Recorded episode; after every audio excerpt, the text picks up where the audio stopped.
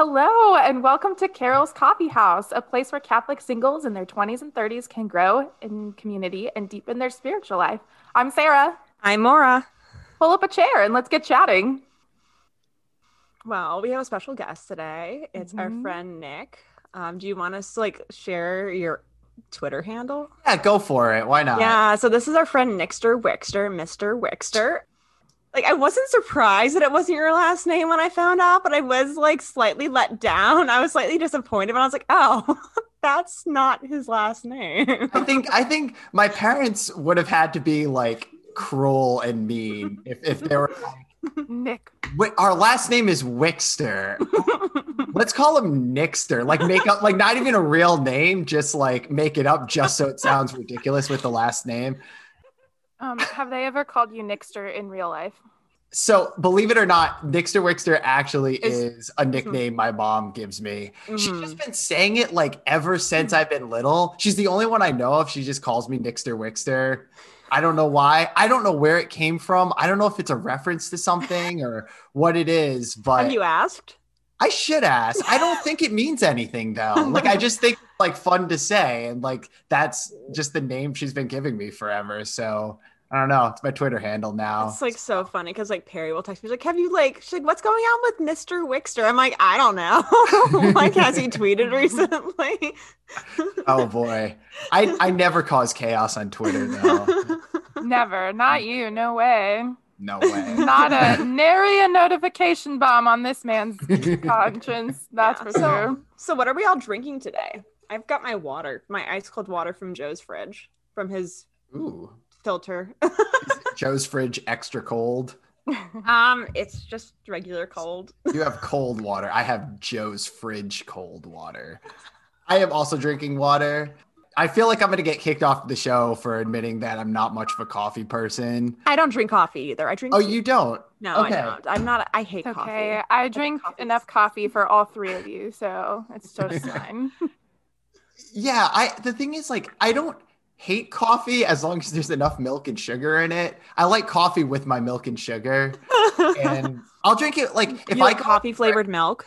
Oh my gosh, coffee milk. Do you guys even know what coffee milk? No, I thought that that was a joke. No, no, no, no. This is a legitimate. This is the official state drink of Rhode Island is coffee milk. I'm from Rhode Island, by the way.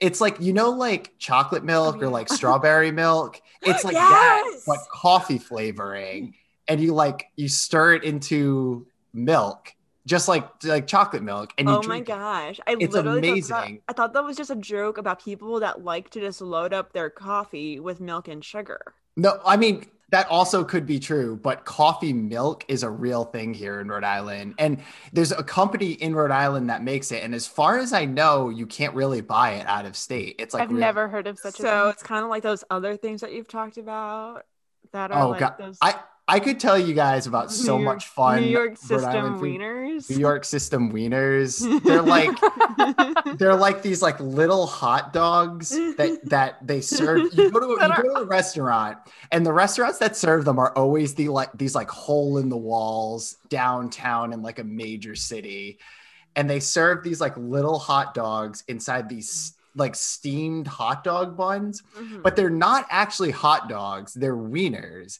and they contain meat that is different from a hot dog, which I hear is illegal to sell in all states but Rhode Island and New York. Why? Uh, I don't know. I I know. I think there's like feel in it, and like I don't think it like meets the like quality of meat. That's like, like the yeah, yeah. But so you go to these like shop like these like little hole in the wall stores and like the classic way to serve them is like some guy like the fry cook guy has like his arms straight like this and he lines up the buns like up his arm and then they cook the wieners and put them in the little uh wiener things and then it's mustard. So he takes like a scoop of mustard and like scoops it over all of them. Mm-hmm. And then meat sauce. It's like this like special mm-hmm. meat sauce. There's like a special recipe for it. it's specific to wieners. He like pours them all over the wieners on his arm, and then he sprinkle. He takes the celery salt shaker, like shakes it all over his arm, and then he takes them off his arm and like wraps them for you. And usually, like they're really tiny, so usually when you eat them, you eat like two or three of them. Like one is like not really enough even for a lunch, but New York system wieners come to Rhode Island because you legally can't buy them anywhere else. How many times a week do you eat do you eat these for hmm. lunch? I wish I see the only thing about them is like it's like eating McDonald's, right? Like it's like you eat them Or and then Taco you just like you feel like death after. So they're like so good while you're eating them. And then Mhm. like they just like sit in the pit of your stomach and it's just like uh, like why did I do this? Now I'm just like I want to go take a nap. No, know? I hate everything. Yeah. yeah. So like I it's like a more like a rare occasions thing. Like on some occasional Saturdays, it's like, man, in in a wiener's mood. So I'm gonna go get some. wow. yeah. Wieners and you can have coffee milk with them too. That's like a that's like a thing at a lot of those places. Very sure. Rhode Island. That's an interesting combination. I hmm. can't say that I've ever experienced that before. Wow. should- Who knew in Rhode hmm. Island? Yeah. So many exotic flavors and experience and culture. especially here like northern rhode island like is the area that i live in and like it was kind of like hot during like the industrial revolution and stuff there were a lot of immigrants that came over and like Mhm. settled in this part of the country so there's all these like weird like ethnic foods from around here that like don't exist in other parts of the country it's very strange that is interesting.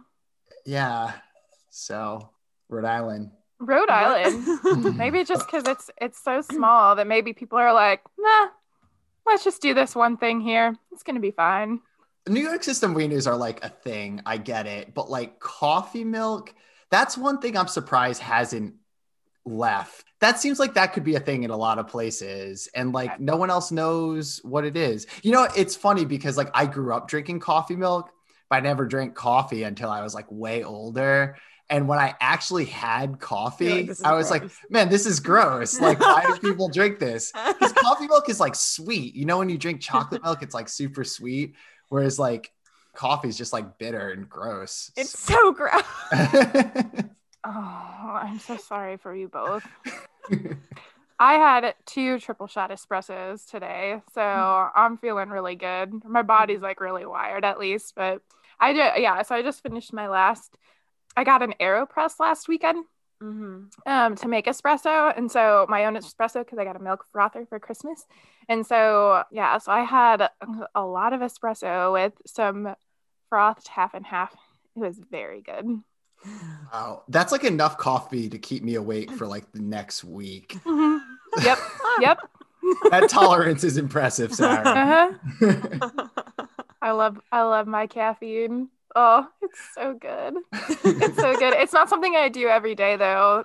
For every day I just do a pour over, which is just mm. black coffee and then add cream to it or like half and half. But There's a name for that. Yeah. coffee and cream. Pour over. don't I never heard that. So it's basically, yeah, you take the mechanic out of a coffee pot. So it's like so you have a canister and a filter, and then you just pour the boiling water over the grounds, and it filters out into the. But don't you have to rinse them first? Like you don't have to like rinse the thing to get the the filter, and then you have to kind of like go over the beans once, like the grounds, and then go over them like again in the counterclockwise direction. For someone that doesn't drink coffee, I somehow know a lot about how to make coffee. I was gonna say I'm very impressed. Well, I like so it's so it is a lot like a coffee pot is a lot easier because you can program it, and so all you have to do like you don't even worry about doing anything. You just have to set it at uh, you know at night, but it does not taste good or as good as a pour over. Like so, here's the thing: when it filters, when the coffee pot filters out into the bottom, and then it has mm-hmm. like that hot plate on the bottom to keep it warm, I feel mm-hmm. like it's scor- it's too hot and it scorches the coffee, and that's what makes it bitter. And it's just like it's it's not good. Oh. It's I not good. not so, but. I like pour over because you have control over how long the grounds are mm-hmm. in the water. And yeah, uh, you you have and then you can like properly measure like how much water you want to put in and so Wow. That's like like I literally just thought more about coffee in the past 2 minutes than I think I've ever thought about coffee my whole life. Welcome to my world, Nick. yeah, coffee's just like something that like appears in front of me sometimes when I go to a restaurant, you know. It's like I haven't thought about like where it came from. It's just like that's sure is coffee right there. There it is. Delightful. Over the years I've gradually now I'm like coffee with a good splash of half and half in there. I. I feel like I'm talking about coffee a lot. I just love You it so feel much, you guys. Um, You know what? You know what I was just thinking about? Um, you guys are both exactly age appropriate for this, but you guys watched Rocko's Modern Life growing yeah, up. Yeah, of course. uh, there's this one episode where like the the chameleon brothers you know those two like the two green guys they open they open up this like well they open up this like cool hipster cafe Uh-huh. with like coffee and like rocko goes to it and like he he takes a sip of it and he's like oh my gosh this is disgusting. This tastes like dirty socks. And like everyone else is like super cool and just like drinking it or whatever. And so they like kidnap him and take him to the back room and tell him like the origin of their coffee about how they were like captives in like some middle eastern country in like this prison and the king was like this like super tyrant guy and in order to appease him they created coffee in their jail cell using their old dirty socks and that's served it to him and uh and then then he was like he like i because he was like trying to act cool he was like oh my gosh this coffee is so amazing and they like bought their freedom because of it and like came to america started their coffee shop it's a hilarious episode Uh, Oh, my favorite Wow. I don't Yeah. remember that one, but I- Rocko's Modern Life. I can still, I can still see the theme song running through my head. I'm pretty sure that all the writers of those like Nickelodeon shows were high. oh yeah yeah Yeah, I was Those- telling my brother that. I- I'm like, because he was watching it like Invader Zim, and I'm like, oh, they were high. When he's like, why do you think that? I'm like, what do you mean? Why do I think that? Are you looking Like, at it? Are you watching what's happening? No one that is sober and not intoxicated, like that has like nothing in their system, would write this or draw this. you can 100% blame my sense of humor on nickelodeon like 100% I think Okay, that I you appreciate really like to make people groan with puns, and that brings you a lot of joy. But that's not. Nickelodeon humor. It's true. I guess that part of it wouldn't be. Some of the more like I, edgy is not the right word, but like edgy and sort of like a offbeat, age appropriate way. That was like kind of Nickelodeon's humor, right? Like where it was like Disney was like the safe family, like but like Nickelodeon in the 90s was like the edgy kids entertainment where it was like the cool like like you could tell it was a bunch of like early 90s like hipster dudes and stuff that were like coming up with these like insane shows and like Nickelodeon was like pretty new at the time because like Mhm. cable TV was new. They would just kind of Mhm. let them do whatever they want, Mhm. and it was something. well, before we move on to our like actually getting into the show, I just need to say that I do not hate James Bond, and I just feel very bad that Nick has to wait until October for it to come out after waiting for three years. I appreciate that. I appreciate that. So the backstory to that, if, if Yeah. you want to tell them, I don't know. I posted be about being sad that No Time to Die was postponed again. And Maureen said something like "sucks to be you" or something. no, like- I did not. I actually forget what you said. I was like, oh well, you can just go watch Knives Out. That's right. because he's because Daniel Craig's in that, and then you told me that there's gonna be sequels, and I had no idea about that. I'm very excited to find that out. Although I don't know how they're gonna do that. But you're like, you don't understand how much I love James Bond. I'm like, well, I know you like kind of well enough to know how much you like James Bond, and I feel sad for you. And you were like, I don't think I want to come on the podcast with someone that hates James Bond. I'm like, I don't hate you. I feel bad that you have to wait. I'm gonna dig up this Facebook conversation later. you can dig it up right now. I can dig it up right now. I'd have to find it though. Uh, uh, oh wait, here it is. I got it. Um, because she said, Yeah. Nicholas, I have known you on Twitter long enough to have a decent sense of how big of a Bond fan you are. I feel sad for you. How would you I guys meant- take that? I meant I, I know I understand looking back I'm like okay he took that as like I feel sad that you like James Bond but I was really I feel sad that you have to wait for James Bond to to come out Well, I appreciate that. You're welcome. well, I think we should get into our espresso shot. Yeah, let's do it.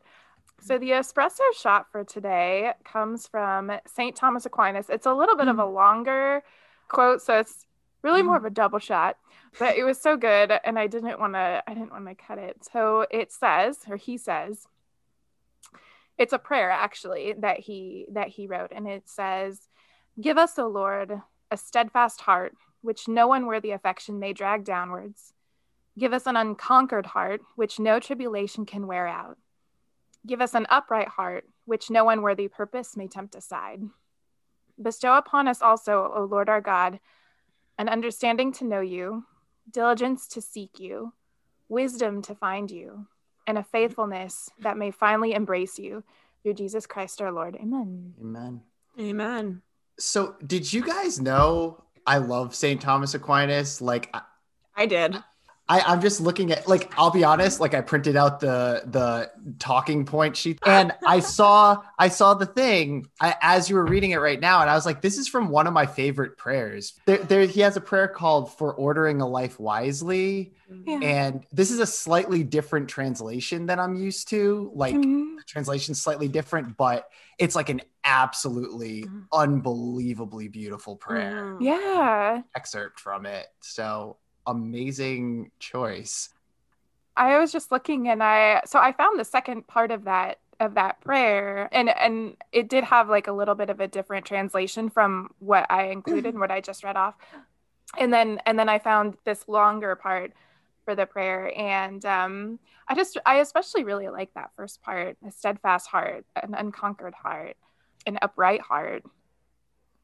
Yeah, I think that is really and these are these are all just good things to ask too like Mhm. it's i feel like it's such a humble prayer the understanding to know you and diligence to seek you. And i think i like that part in particular the the diligence to seek you because i think we are designed we are created to to seek beauty and truth and goodness. And when we seek those things like we are naturally brought to God, like to Christ. Like He is truth, He is beauty, He is goodness. And so seeking true beauty and true goodness is something that leads us to Christ. And sometimes we can try to look for those things in ways or in places that are not going to lead us to true beauty and true goodness. And so, yeah, so diligence to seek that, diligence to kind of stay on the path. I, I don't know. I really liked that part. Yeah, the thing about uh, St. Thomas Aquinas is I think a lot of people just think of him as like this amazing philosopher, which he was. Like he was an amazing philosopher, just this like walking brain of a human being. I feel like he's kind of like thought of as.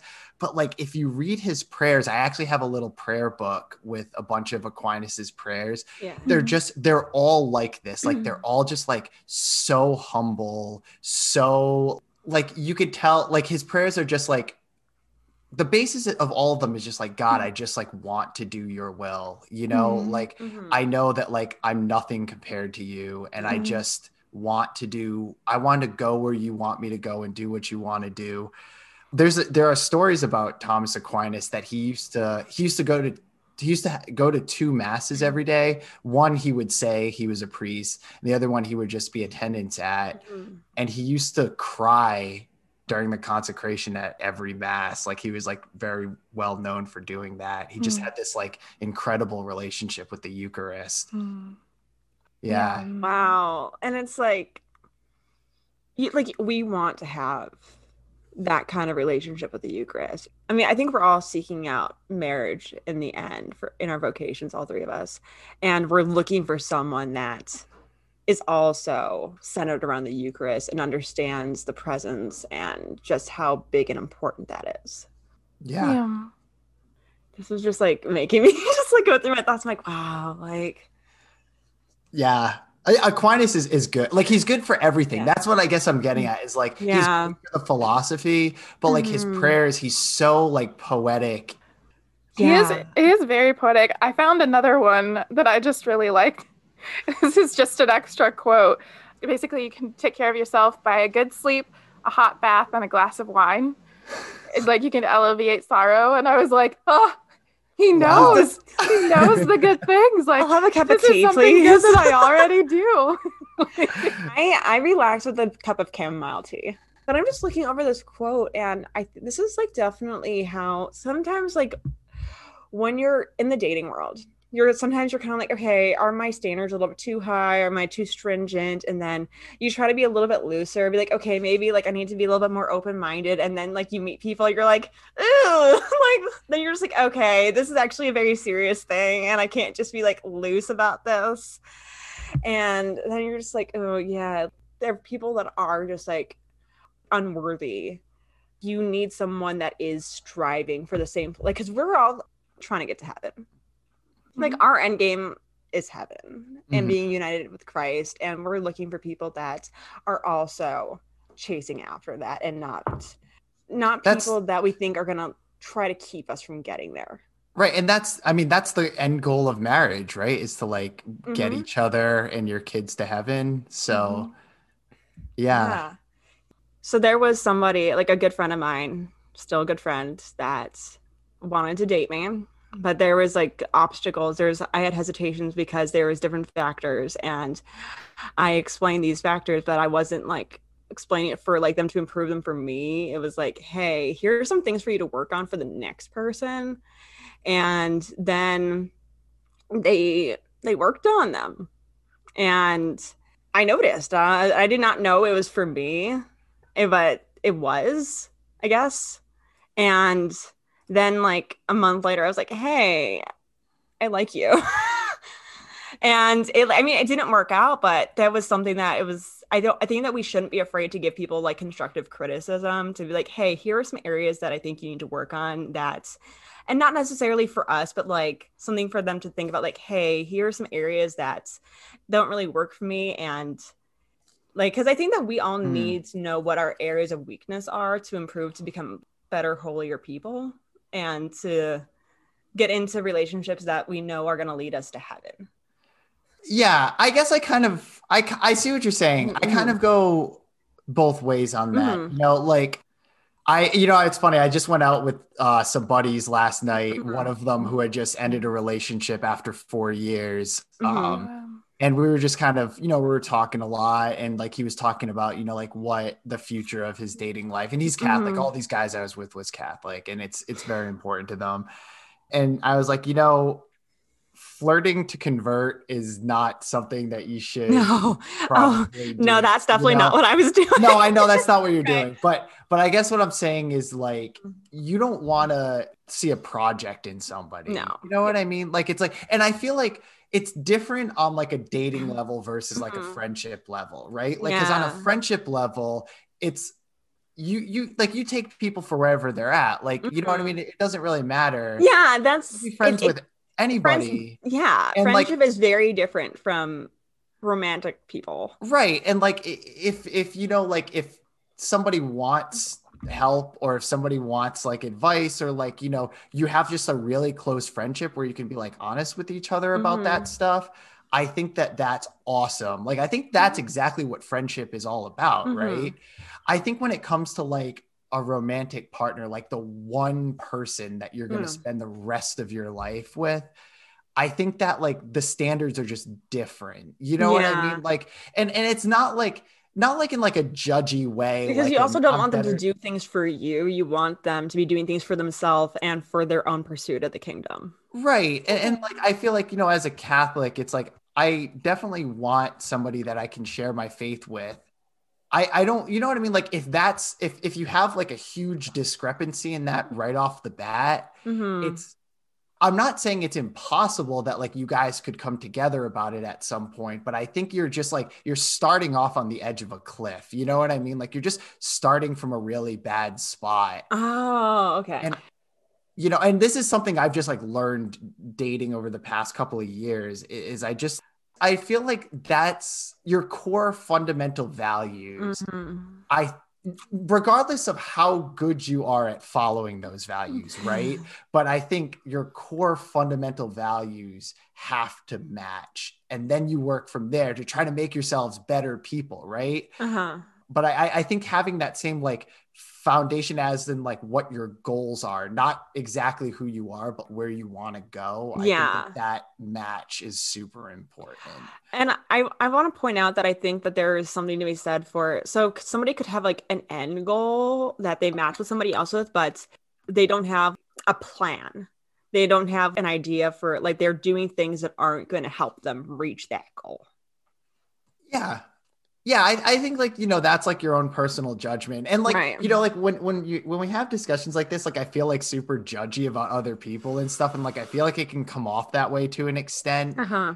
That's I, I don't think not- that I don't agree with that you are coming off that way, but I can understand why you think that. No, and like all I guess I'm saying, like just from a super high level, like not even specifically for ca- us Catholics, like from a super high level, I think like when you're talking about dating, you want to date people whose values and worldview is compatible with yours. Mhm. If you date somebody who has a completely different worldview than you, it might be fun for a while, but like once the push comes to shove on some of these issues, you have to make some calls about some of these things. Yes. Run into huge problems that Mhm. could have been avoided, you know? Yeah, yeah.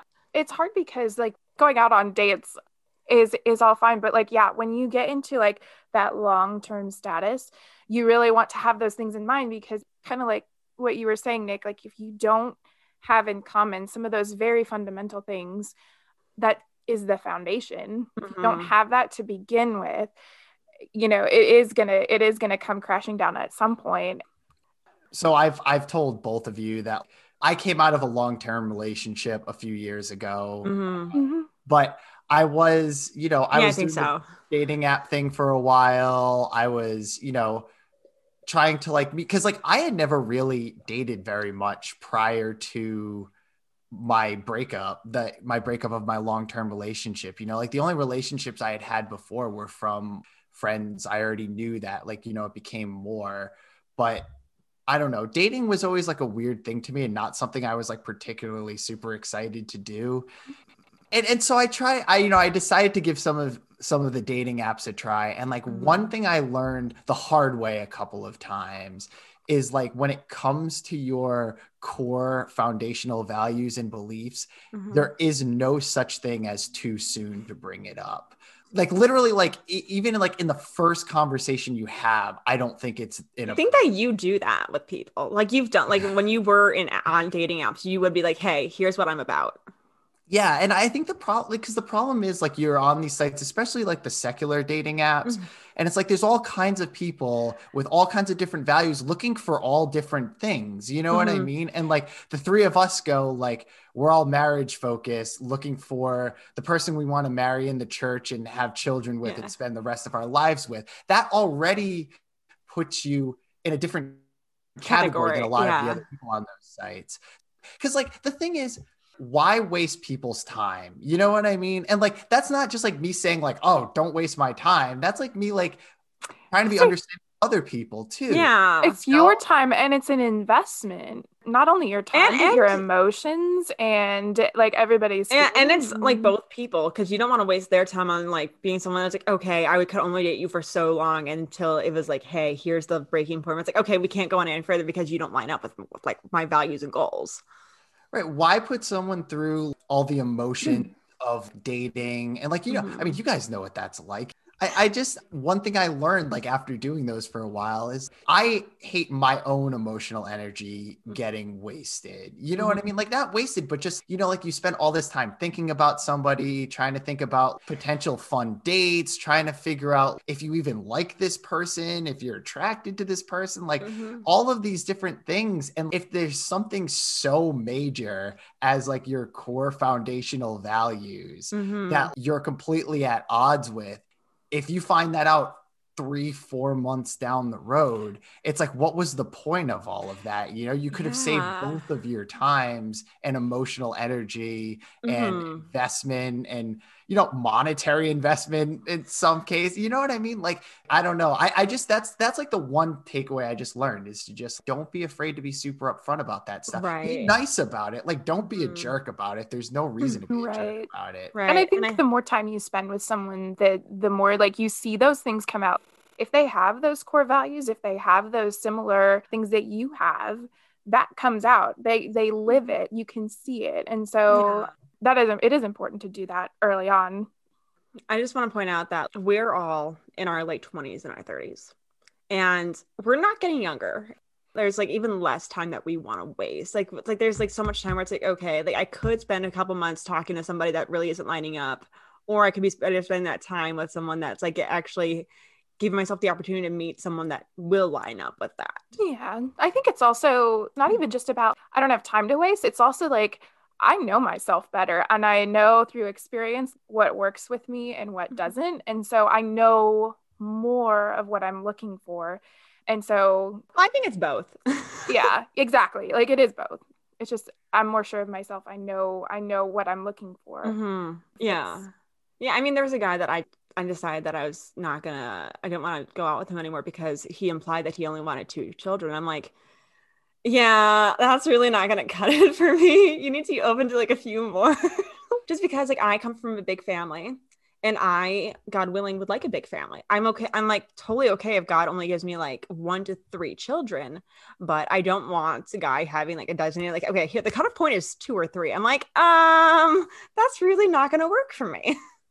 And the thing is, like, I've actually had this conversation with my non-religious friends, you know, Hmm. people that have very different worldviews than me, and they Mhm. they all pretty much agree on this. You know what I mean? Like, all of them have said it's nice to just figure out, you know, why someone's there and what they're looking for Mhm. sooner rather than later. You know, like this isn't just about our particular situation. Like, I just feel like it's kind of a general courtesy thing. Yeah. You know, and especially Mhm. when we live in a world now with so many different worldviews, so many different reasons that, you know, people would want to be dating. Mhm. I, I think it's just in everyone's best interest to just be very forward about that stuff. If you're doing something like dating apps where like you're just meeting a bunch of random people, which I have opinions about now, but but but like if you're gonna do that, I, I think like you just owe it to everyone else there to not be a mm-hmm. jerk and be polite and just be respectful to people. Like remember that the people on those dating sites are people, right? They're not just random pictures on the internet, you know? And like, especially when you're dealing with dating, you're dealing with emotions, you're dealing mm. with all this stuff, and to just like treat them like you would treat somebody that's standing right in front of you, you know? Yeah. I also think that it's worth reading people if, if you're on an app, read their profile. Read the profile. Put out like whatever you are looking for, put it into your profile. And also read the profiles. Like cause I just I had two men that actually were like they they did get what I was about because they actually read it. And so they like messaged me and like one guy was trying to set me up with his friend. He's a really cool guy. Um, I did not meet the friend, but the guy's a cool guy. And then he was telling me that he, because I was telling him about different experiences I had. He's like, that's so weird that this is what's happening to you. People are clearly not reading your profile because you have these things distinctly listed.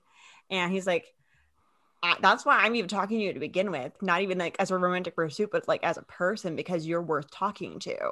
Mhm. Yeah. um, So Nick, you had mentioned, you know, you came off of a long-term relationship. That's like it's it's a hard thing to go through is a breakup like that, especially a long-term relationship. But I think from that, like I think that time is time is a healer. It's a slow healer, but it can heal. But it is it is a growing experience.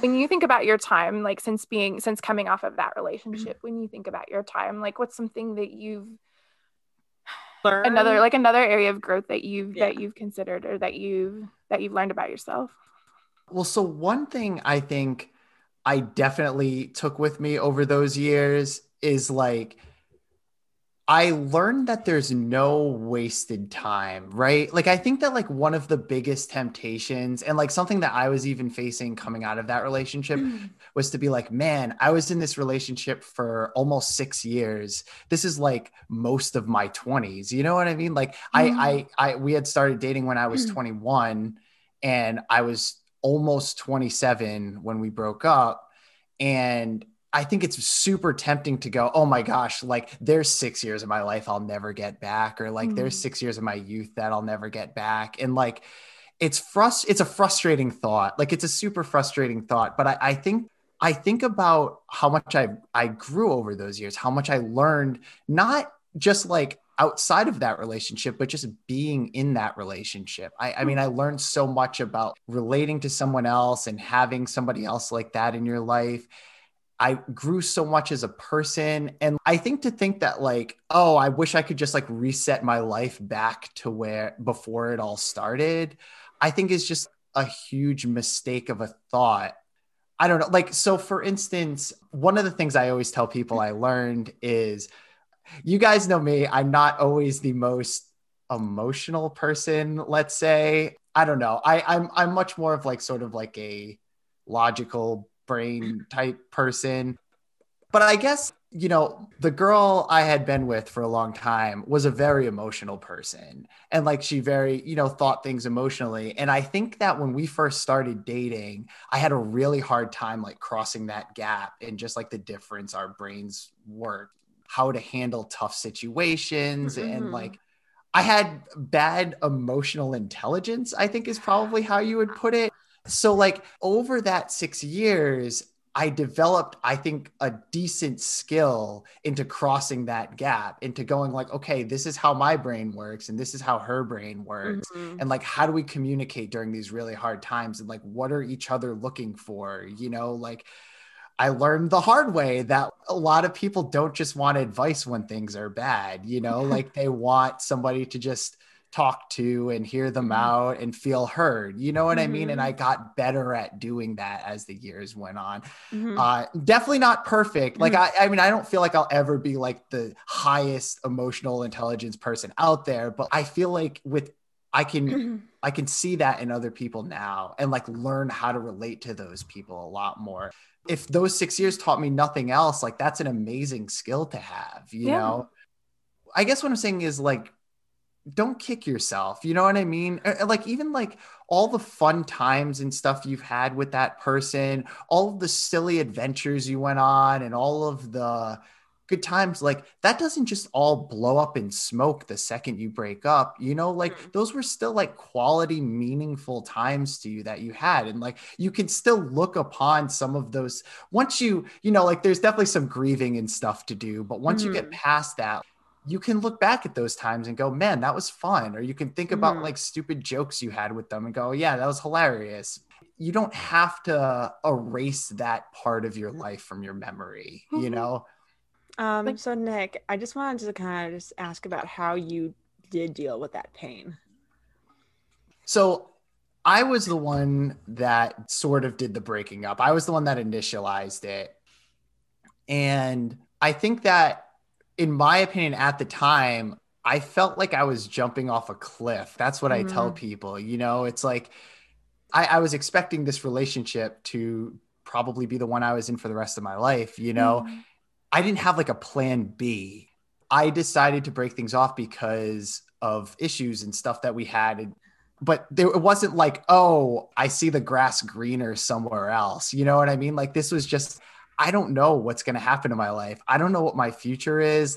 I thought I kind of had my life mapped out in front of me. And now it's like, I have absolutely no idea. Mm-hmm. You know, it mm-hmm. just, it felt like just jumping off a cliff and like, man, I hope that there's some water at the bottom that I fall into, you know, but it, it's scary. But like, one thing I was super glad I did, and one thing I'll make sure I never don't do again. Well, I'll make sure that no matter what relationship I ever get into, I abide by this is that mm. I kept my friendships through that relationship. I had good friends and I I feel like I maintained most of those relationships. I mean, like, obviously, when you're in a relationship, you know, the amount of time you have is different to put into your friendships and stuff. Mm-hmm. But don't forget about your friends when you yep. get into a relationship. Yeah. Stay invested in them because the second my life went nuts after that all happened all of my friends were right there for me. Mm-hmm. and like i was a- we were able to like go out and do stuff and i was able to just kind of like remember what life was like before this relationship and was like this this wasn't so terrible you know? Like i have good friends and yeah. it's important you know?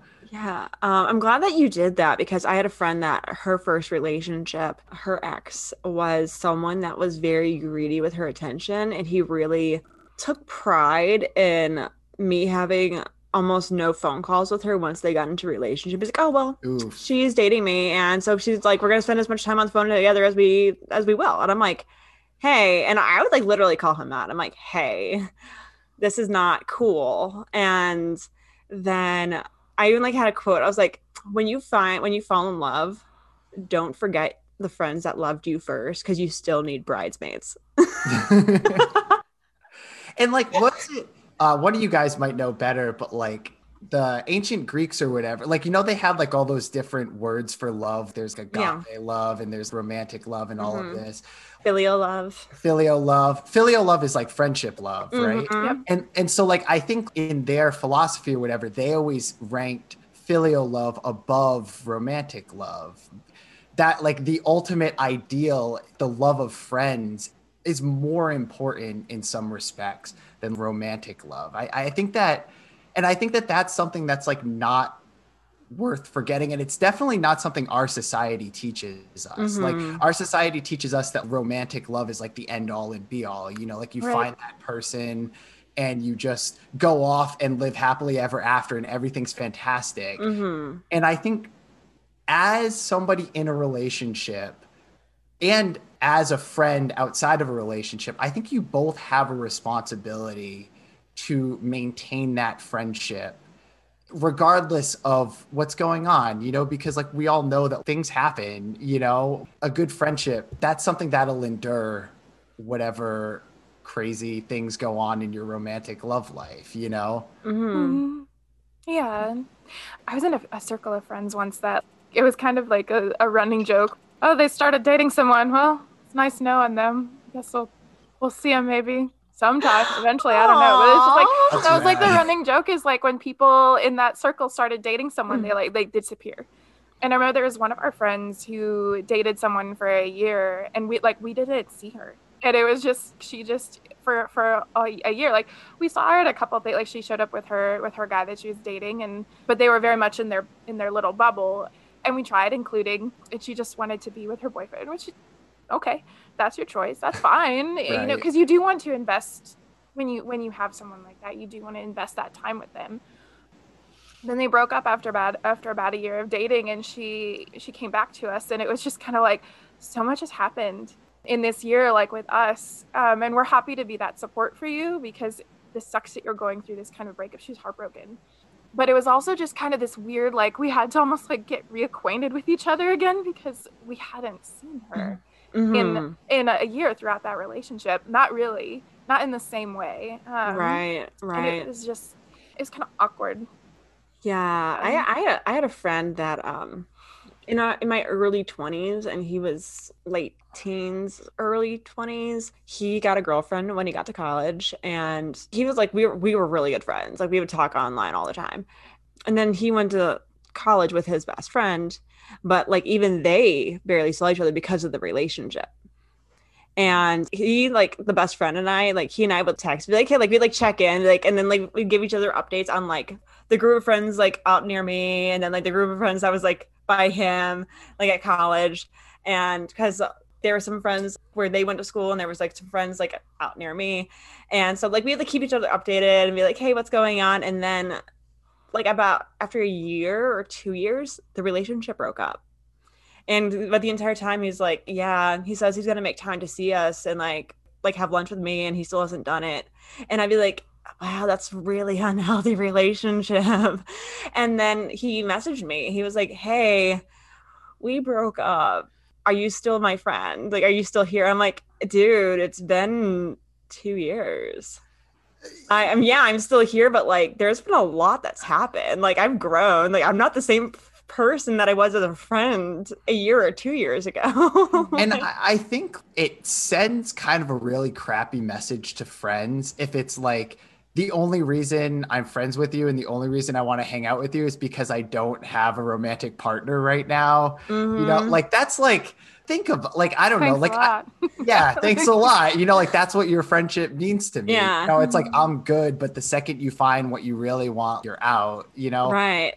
And I, I think that a- another thing, I think you had mentioned that one of your friends was with a guy who was like very possessive of her time. That, in, in my opinion, is a huge red flag going into any relationship. And I've seen hmm. that from both guys and girls. Like, that is not like a gender specific No, it's not. great. Obviously, like the temptation's there to just like want to spend tons of time with the Yeah, person. of I course. They're your favorite good- person. Like you're Right. attracted to them. You find them cool and interesting and funny, and you're just like, yes, I want to be talking to you. Right. That's a good, healthy thing. But I do think like if someone's like, oh, like, you know, now that you have me, like you can't see like your best your friend that has been your best friend for 15 years anymore. Like that's Yeah. a huge red flag. Yeah, I mean, like, Mm. and like I've had times where like I've definitely texted a guy more than like my girlfriends because the guy was just much more interesting, and it was like, and he was there for me through different things. But yeah, like that's you do need to be having good boundaries. Yeah, or just like like a good balance. Like so, for, so for me Yep. personally, I'm very independent. It's to the point where maybe I'm a little bit too independent, but I've said that about Um, myself too. oh, so I'm you're so in the independent. company. yeah. So like when I, you know, like I don't know, one time I was dating a guy who who tended to be like a little bit more introverted. And so like he needed time to just be introvert, like just like recharge. And I'd be like, that's fine. I'm gonna go see a movie. I'm like, you can come I have if you want, but myself I'm gonna go movies do before. this thing. Like I'm like I'm totally fine, you know, or like I'm gonna go have girls' night. You, you can or like be like go go go have And fun with your friends. you can it- tell me That's a about good it. sign. If if if he if that's what he was saying to you though, that's a good thing. Yeah. Yeah. Is it weird that I'm actually not like a huge fan of girls' night? Like I like because I like need like a nice balance of like estrogen and testosterone around me. I'm like I'm the girl that would like, hey guy, like guy friend, want to come join girls' night? We need some like we need a mix here. There are times for different things. That's just my opinion. Like it's like the the atmosphere is always a little different, right? You know, like the atmosphere when you're with just other people of your same Right. versus like a more mixed crowd. It's very rare I'll do like an exclusive guys night with friends, but like I had one last night because we were Mhm. talking about guy stuff, specifically relationship stuff. You Uh-huh. know, like, and it's like when you're talking about relationship stuff, I feel like that can be appropriate. You know what I mean? To just like I mean, there was stuff that we the same sex with similar perspectives.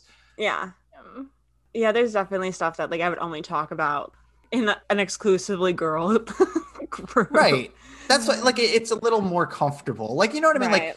It's it's it's just like the fact like a crowd of people like Mhm. you can open up to a crowd of people i feel like of your own sex just a little bit more than you could open up to a crowd of people that are mixed and like i think that's different one-on-one is is i guess Mhm. what i'm getting at because like like i would personally say that like one-on-one i can open up usually easier to girls than i can Mhm. other guys i don't know if that's just like a guys girls thing but i, I don't know I- Um, I don't think it's uh, just because I I'm the same way, and I don't know if it's like a guys versus girls things with like who I open up to more, but like maybe it's the personality of each of them. But I do. There's time. There's definitely a time for like just like the girls or just the guys, and that's for like different conversations. But I think that like for myself, I like to have that in like more of a like a limited dose, just because I find that I have a healthier mindset and perspective in like conversational when it, is a mix. Just because I feel like you don't spend too much time in topics that only need to be just be like touched on it just it just kind of keeps it all healthier but that's just me i think that it's different for everybody else mm-hmm. It depends on the person too, like you said. Yeah. Yeah. And no, just like, yeah, for me, it, it doesn't necessarily matter who it is. It's just like how well I know them. mm-hmm. I have a best friend who's a girl and a best friend who's a guy. So Yeah. you know, sometimes I choose like what I talk to them about because Mm-hmm. because it's gender specific. But yeah, it just depends on how well I know them too. Yeah. So, like, to get back to your original question, Sarah, though, you were asking me about, you know, like how I managed it after my breakup. So, I would say one, don't be afraid to lean on your friends, and hopefully you kept them while you were in your relationship. And the other thing, too, for me, almost like a very similar idea, but instead of with your friends, with your faith. Um, so, I feel like while I was in a relationship, my faith has always been important to me. That's like Mhm. always been, uh, uh, you know, I my Catholic faith has always been important to me. So that's something that was definitely still part of my life in during my relationship. But after I once I found myself single again, I was like, oh, like this is kind of an amazing opportunity. Like one, I'm getting closer to my friends again, maybe than I was in my relationship. Uh, you know, I'm getting back in touch with my friends. I'm like, we're we're doing things more often. You know, in the same sense, like my faith life, I also have a huge opportunity here too to Mhm. like make to get into this more and to make God a bigger part of my life again. And I, I don't know if I had like a specific answer as to like how I was going to do that originally, but Mhm. my answer kind of came to me about a year or so later when I decided to just kind of off the cuff, there was a theology on tap event going on at a bar just a few miles from my house. And I was like, oh, I'll go check this out. Like, this sounds like fun. Awesome lecture on the Trinity. It was super cool. Um, but I just, I, I sat at a table. Uh, They were like these like long tables and like some other young adults my age sat there. And before the lecture started, they were like, hey, you know, like we're from a, we have like a young adult group up in Massachusetts, which is like, you know, a bit of a drive from where I am, but not, not too much. And they were like, we're always like looking for new people. And tomorrow night we're doing Friday night adoration if you want to come. And I, it was first Friday adoration. And I'm, I'm not like the most super extroverted. I always need social type of person. What? I, I I think like whenever it's like oh meeting new people and going somewhere new like there's like an instinct inside of me that's like oh nah just don't worry about that you know but I think that but like I was like you know what this could be an awesome opportunity like I need to like stop being such a coward and just go to things like this and so I went to First Friday Adoration with them spent an hour in the chapel with them and then we all went out to eat after and they were just like the most amazing group of people. I just really felt like I clicked with them almost immediately. And one of the things I realized is that I have some amazing friends, like particularly like my handful of friends that I still talk to from high school. Like we're very close. We've always been very close, but none of them prac- none of them are practicing Catholics. And I think what I realized in hanging out with this group for the first time is like, man, oh man, is it cool just to have other practicing Catholics to relate to? Like, Mhm. I never knew how much I needed that until I found that group. Mhm. And I just started going to some of their events and things just things were just awesome you know like i felt like i was getting deeper in my faith i could have discussions with uh, you know difficult discussions sometimes about our faith how it relates to the world i was learning so much more and i just felt like that was like a massive boost to my faith life um, that i didn't even know was possible or was out Mhm. there you know and it was just like this amazing opportunity that just Mm. presented itself to me so faith is not something you want to definitely don't give it up in a relationship Right. and definitely make sure your faith isn't just something that you go to in difficult times you know like I, I Mm. feel like there's like a temptation to do that and just if you keep your faith like constant then like in those times where you really hit the floor you're gonna you're really glad you have it yeah. i know that was a lot. I know i kind of no no it was all so good. It was all so good. Because i i think being in in, in a relationship as long as you were or like being in a long-term relationship you know you start to picture okay this might be it. And you know you kind of start making those plans um, at least in your mind if you know if not maybe even talking about it with that other person. And then to have that end just kind of like you know nick you mentioned it it was kind of like jumping off a cliff because you're just like this is this is not what I had pictured. Mm-hmm. This is not the direction that I thought this was going to go. Mm-hmm. And I mm-hmm. think that can be hard because I'm I'm sure it was frustrating. It wasn't I'm sure it wasn't easy. It's not easy. The beautiful thing about God is he can take something that's messy or broken or you're just like so unsure about it and he can take it and make it into something beautiful. And only God can do that. And so yeah. Like it sucks but I've always believed in time as a healer. Yeah. So like if you can give that that take that that brokenness and that hurt and just offer it in mm. faith, as hard as that can be, and to just like try to be open and to trust that God knows what he's doing, that you like you will always benefit from that. From just like giving that to him and letting him sort it out. right. like I'll be I'll be over here. You do your thing. And, and the last thing you want to do is like come out of something like that and then immediately start making more plans. You right. Know? Like, oh, gosh, yeah. You got to give yourself. It's okay to grieve. Like it's okay to just be yeah. like, my life is just going to be a little directionless right now. Like mm. that's okay. You right. know. And it actually it's only going to end in disaster if like your mm-hmm. immediate response is like oh now i got to find somebody else or now i got to do this or now I, like you need time to grieve like you just mm-hmm. came off of I don't like your brain is just so all over the place. Like, you know, I don't even know mm-hmm. how to describe it. And it's like, right. it took me way longer than I ever thought it would to get over it, you know? And I feel mm-hmm. like as of like a, a, year or two ago, I could comfortably say that, like, yeah, it's definitely behind me now. Mm-hmm. But like, don't try to just, yeah, don't like end your plan and then immediately start making more plans. Just like let give yourself some time. Like, it's okay. Mm-hmm. Yeah. yeah. And you said that there was no plan B. And like this was your plan A. Like, and like there was planning involved at that point in your relationship for the future. Like, this is endgame. Like, this is it.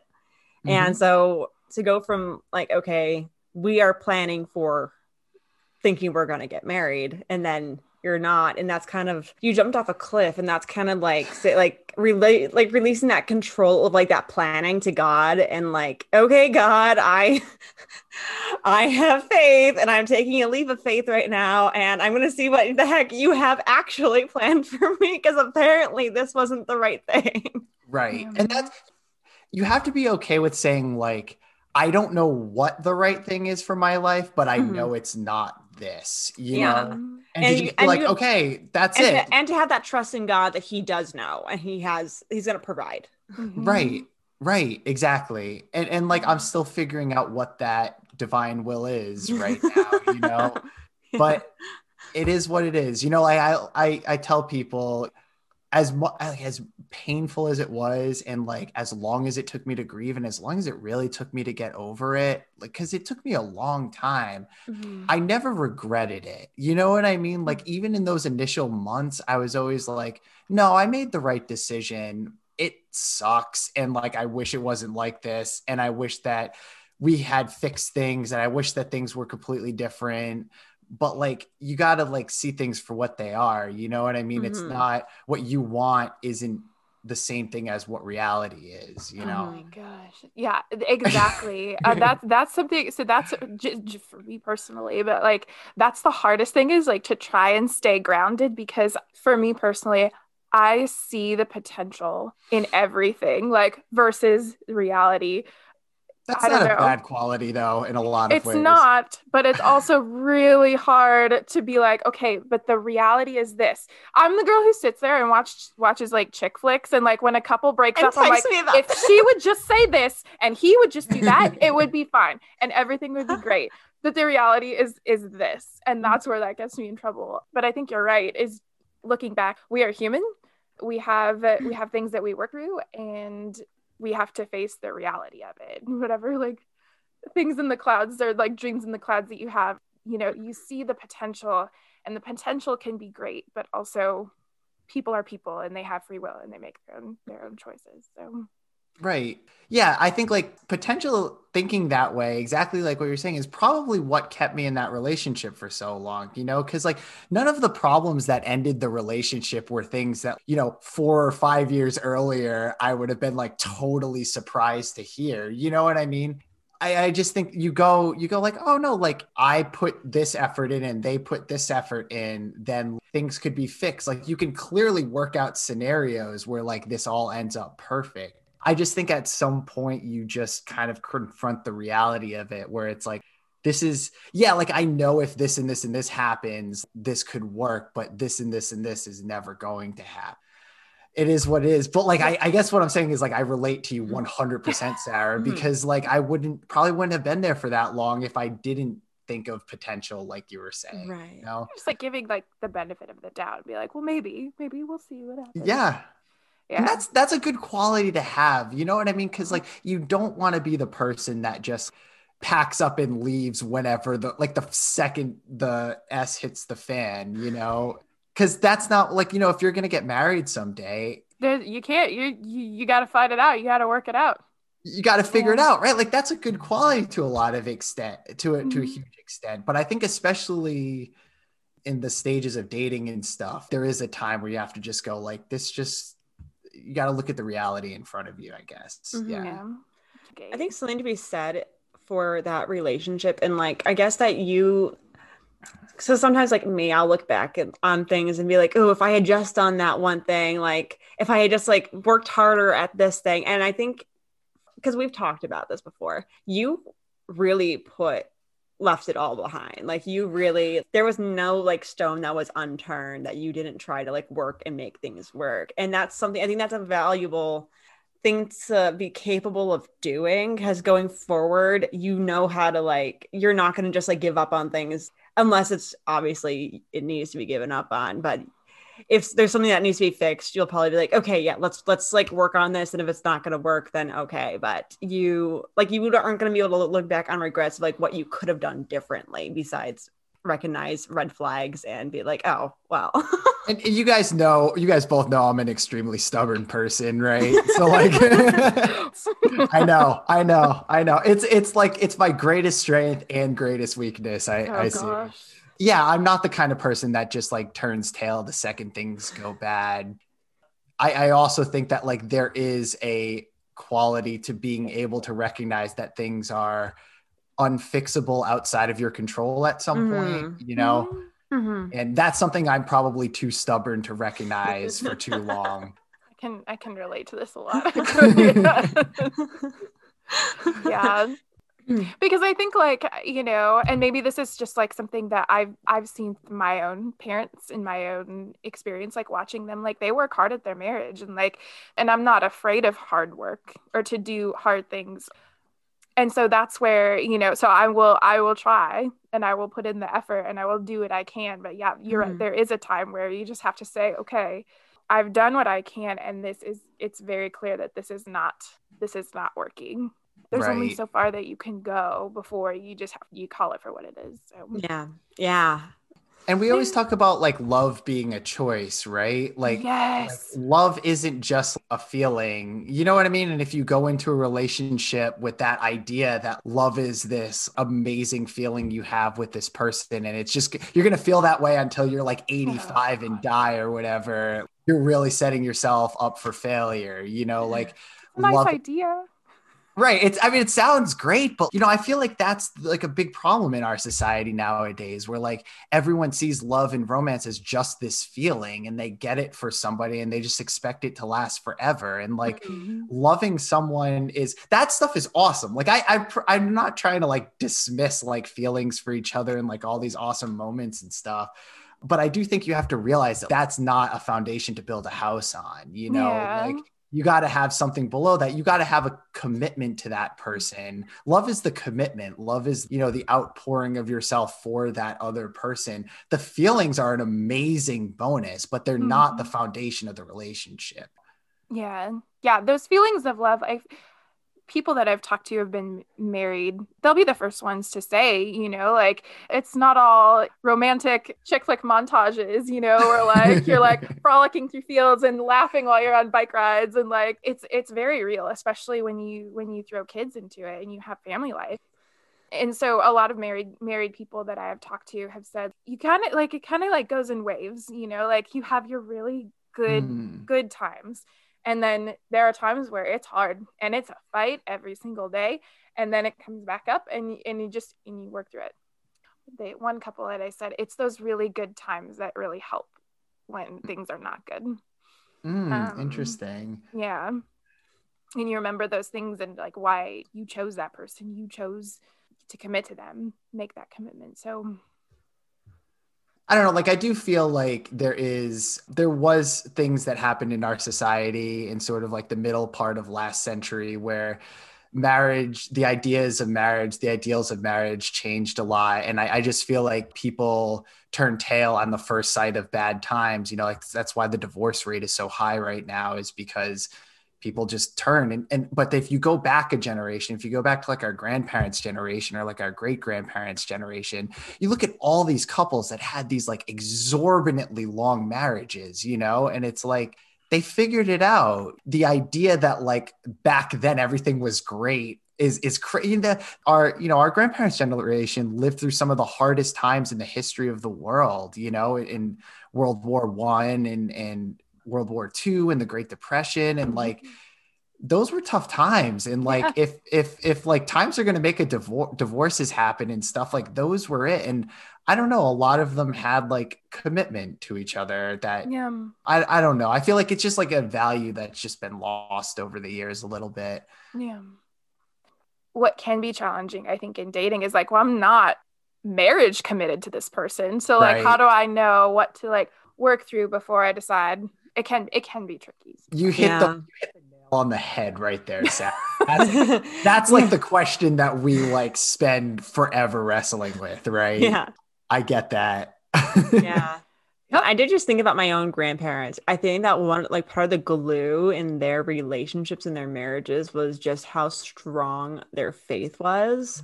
Because I believe that they were all very compatible in how devout they were as Catholics and their prayer lives. And that has been such an example for me in my own life with just how to be happy as an individual because they are some of the they're, they're some of the happiest people Mhm. and some of the people that I knew that were like the saddest people were those that rejected faith, like the Catholic faith, and were like, "Oh no, I'm an atheist, I'm agnostic, I'm like whatever," and very open to lives that would not be conducive to happiness. And that's definitely something I've learned from my grandparents was just how essential prayer is and faith. Right. And I think that like faith, people that have strong faith, they're they know they're being Mm. held accountable for their actions, right? Mhm. And that changes the way that they come into a relationship, you know, where they both have prayer lives and they both, you know what I mean? Like they have like a set of morals and values Mhm. and they both individually develop a relationship with God and also develop a relationship with God together. Mhm. And I just feel like that, even in your worst times, like if you still have that together, things can be okay. You know what I mean? Like, I Mm-hmm. don't know, like maybe it's like a silly fantasy, but wouldn't it be awesome to just be with somebody that you go like, okay, no matter how bad this gets, if we're like screaming at each other all day, if we had just like the worst day ever, we're still praying together before Yes. Wouldn't Yeah. that be awesome? Like, Yeah, because Like, um and because like you could be so mad at each other, sit kneeling next to each other, praying the rosary or whatever, but that changes your whole relationship. Yeah. You know what I Yeah. mean? Yeah, oh. and something that you something that you Oh. pointed out to me with like different guys that have been like a little bit wishy washy and with faith and like having like maybe they abandoned religion before, and I'm like Nick, but they're like open to it. They're like Mora, you are not looking for a guy that's like this. This is what I'm looking for. Like, I want someone that's equally yoked to me. And this is what you want too. I'm like, yeah, you're right. I do want someone equally yoked to me that like is on the same page and isn't like doing it for me. Because you can't put stock on what they could become. Right. The problem is like, especially when you're doing dating apps and Mhm. stuff, that temptation to just to give a little too much is right. It's so easy. And I have Mhm. personally fallen into it myself.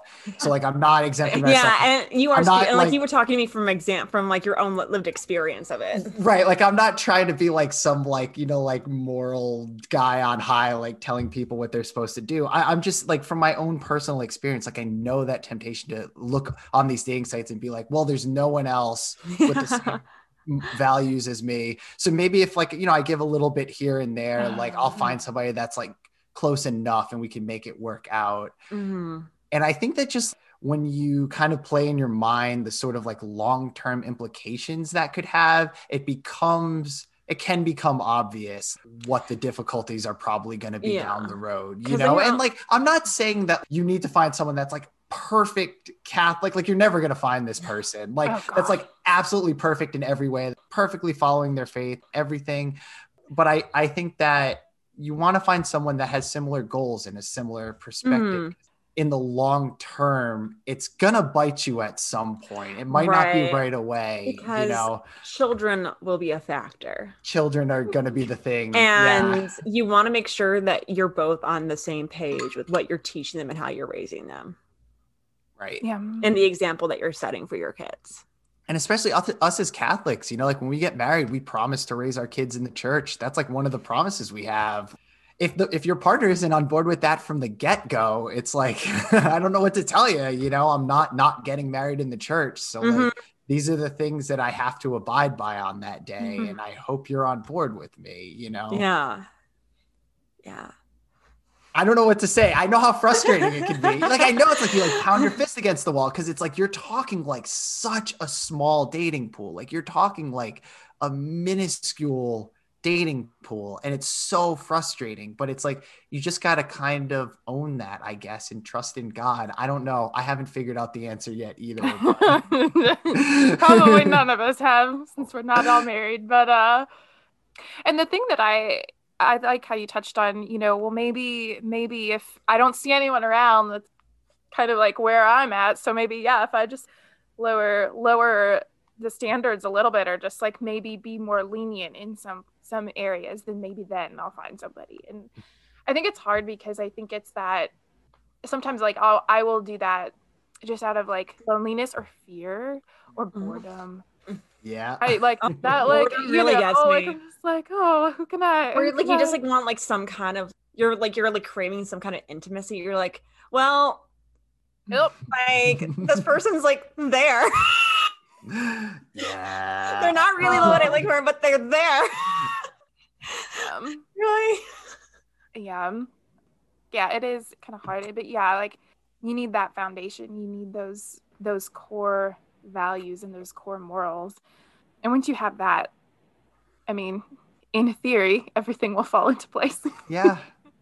It's difficult. And i don't i think that you know like we have an expectation that it won't be difficult. And i, I think that you know if we grew up going like oh by like this time in my life i'll find somebody and everything will be great. And and you know like i think that that does happen for some people. I'm not saying that that like never happens. But i don't think that sometimes we think about especially growing up that like this might be a bit of a struggle you know and Mhm. that's okay Yeah. and i think like just you know just for me like i had always figured you know be married by my mid 20s that's what my parents did like they were married by thought I mid Mine was too. 27. right and so like that's what i figured would happen with me and so when that wasn't happening i was just like well this isn't like this part of my life is not happening yet so that's fine i'm gonna go i'm gonna go move halfway across the country live with strangers and take care of their children. That's fine that's what i'm gonna do. Hey you did something you know and that's like what like that's that's so cool. Because like i think there's a huge temptation to think of this time especially like if you get to like your mid 20s or so Mhm. as sort of just like this like waiting time. You know what i mean? Like it's like oh how many years do i have to kill at this point before i get married you Yep. know? And like yeah i know like that's frustrating because it's like what i really want is to get married and start a family but you're gonna blow some of the prime years of your Mhm. life just because it isn't exactly where you want it to be think of all the opportunity you have out there you know not in Oh, terms yeah. of dating just in terms of everything else you know it's oh yeah Yeah. I was talking about this with another friend not too long ago, or Jake. Jake, when we were when we Oh, had Jake on, he was saying, you know, we were kind of saying like, had I done my plan, had my plan, you know, happened, I probably wouldn't have time for things like Catholic Twitter, and I probably wouldn't have met all of you, or like, and I wouldn't. Which is have- where we met Nick. I was just gonna say I literally would not be on this show if I had gotten married to my ex. You know what I mean? It Yeah. literally it wouldn't happen. I've learned so much about myself Mm. since moving away from home than I ever would have if I would have just I think I don't know who knows what would have happened if I would have Yeah. stayed. Yeah, it's just it's just a it's crazy to think about. It wasn't easy. I did not make that decision lightly. It was, felt very similar to jumping off a cliff, Nick. um, but like this is insane. I have to be like a little bit crazy to be doing this, right? Mhm. Uh, I like know. how you're both nodding in agreement. oh no, I- yeah, it's kinda, it is a little kind bit. of crazy what you did. Yeah, I, I still can't believe you did it, but no. It's a little. It's a little. Oh, nuts. and I just want to drop this for any women listening that are single that like to cook. Nick cleans. Nick cleans. and he also hates to cook. yeah, that's that's like my domestic duties. I'm great at cleaning, great at everything else. I just don't. It's not that like I hate cooking. I just, especially being alone, I just like can never get motivated to cook for myself. It's just like I'm not gonna make some big meal that's gonna take me hours to cook just for myself to eat. Mhm. I'll just go across the street to the diner and get something. But yeah, he, he won't be a lazy I love husband. doing that. I'm doing that. Nick will not be a lazy done. husband. He will That's- do his part. yeah, yeah, that's what I mean. Like, people love cooking. That's fine. I'll spend a whole day cleaning my house, though. You know what I mean? like things that I guess you prefer doing. I don't know. You can come over and clean my place, and I'll cook dinner. and We'll just call it even. Fine by me. Oh my god. so, do we want to go Um, into uh, further grounds to cover? Yes, I was just gonna go that direction. So grounds to cover. So everything that we've talked about today, what can we try to like put into practical application in our weeks or in our lives? So I was thinking like, first of all, and I've I've mentioned this before, but um, one of the best advice that I've gotten from a priest friend is he said um, the best thing that you can do for your vocation is to pray three Hail Marys every day for your vocation Mm. it's one of the best things you can do. So if you're still discerning, if you're still trying to figure out what your path is, where you're supposed to go, praying three Hail Marys for your vocation every single day will help keep you open to the path that God has like for that. you and the courage to say yes when he calls you to do crazy things.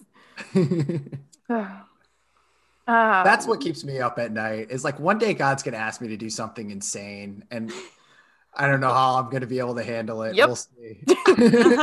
exactly. Nick, Um, you're gonna marry someone from Catholic Twitter and move across the country. yeah. After only meeting them three times. Oh my gosh. Oh, It's very- wow. how how trad of you. We are definitely calling out some people Yeah.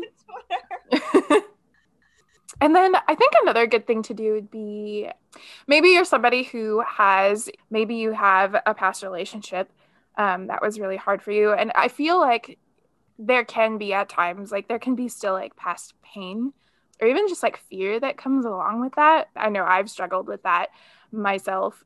And so maybe like if you still, like, no matter how recent it was, if you still have those moments where maybe that fear that pain comes back up just ask for healing you know like give that give that to the lord and ask him to take that pain and that fear um, and just offer it up to him and have him i don't know take it and make it beautiful and and have just real healing. And then i like this one too because i think um, we were talking talking about things that are nick you were talking about you you tried something new that was a little bit you weren't quite comfortable with going on theology on tap and like meeting a bunch of new people but you were really glad you did it. So maybe just think about something new that you could try and it doesn't have to be like this big thing but just think of something new that maybe you've been thinking about mm-hmm. doing or you wish you could do. It's a little bit out of your comfort zone mm-hmm. because i think that like when you do get out of your comfort zone a little bit i think you surprise yourself and you learn about yourself and that's always a good thing. So maybe maybe just try something try something new this week. See what happens. I really, I really, really like that one. yeah. Yeah. And it's like you have to like bargain with yourself a little bit Yep. almost, right? Like you almost have to go like, okay, how far out of my comfort zone am, am I willing to go? Uh-huh. It can't be zero. That's not an option. right not But an option. it's like I, I can't do like this other thing that like I've never I have no idea what I'm doing, I've never done before. But like maybe I can just go do this thing in the middle, you know? Yeah. Mhm. Yeah. yeah and i'm then not you just work your way out any- there. Yeah Yeah. I'm not saying go break any laws or anything like that. That's not. I'm not endorsing law breaking here, but just yeah, like I mean, something I previously did out of my comfort zone was join dating apps. I always swore I would never do online dating, and then I did in the last year. It's it's an adventure. I hate it. It's something. yeah. It's something that's for sure. sure is a thing you can do. I know that for a fact. yeah. You also can't say you didn't try.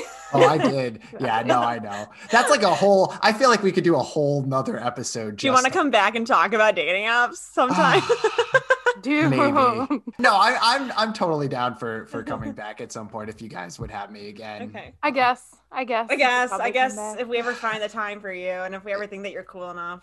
Uh, well, No. don't. I won't hold my breath for that. Well, Nick, we do really appreciate you coming Yeah. on and just talking about this and sharing, you know, a little bit of your past. We really appreciate that. And Yeah. hopefully the things that we talked about can really help somebody or just like give a little guidance Mhm. if they if anyone needs it or just Yeah. I don't know, maybe they laughed at our humor. That's always a great thing too. Thank you guys. Um, This was really fun. I really yeah. appreciate I'm glad that you liked being here. yeah. So, um, if you guys want to follow Nick on Twitter, his Twitter handle is NixterWixter, and we can put that in the podcast description when you download it. So, Nick, thank you so much again. We really appreciate you having here. Thank So- you guys. Yeah. So, have a great week, guys. We will see you next week. Thanks again for stopping by Carol's Coffee House this week. We hope you enjoyed our conversation with our friend Nick as much as we had fun talking with him. Also, thank you to all of our listeners who have been providing us with such great feedback. It's really important to us to put out good content. And so, if you have any suggestions or feedback for us, feel free to reach out. We are on Twitter at Carol underscore podcast, or you can email us at carolscoffeehouse at gmail.com. Thanks so much again, you guys. Have a great week. God bless.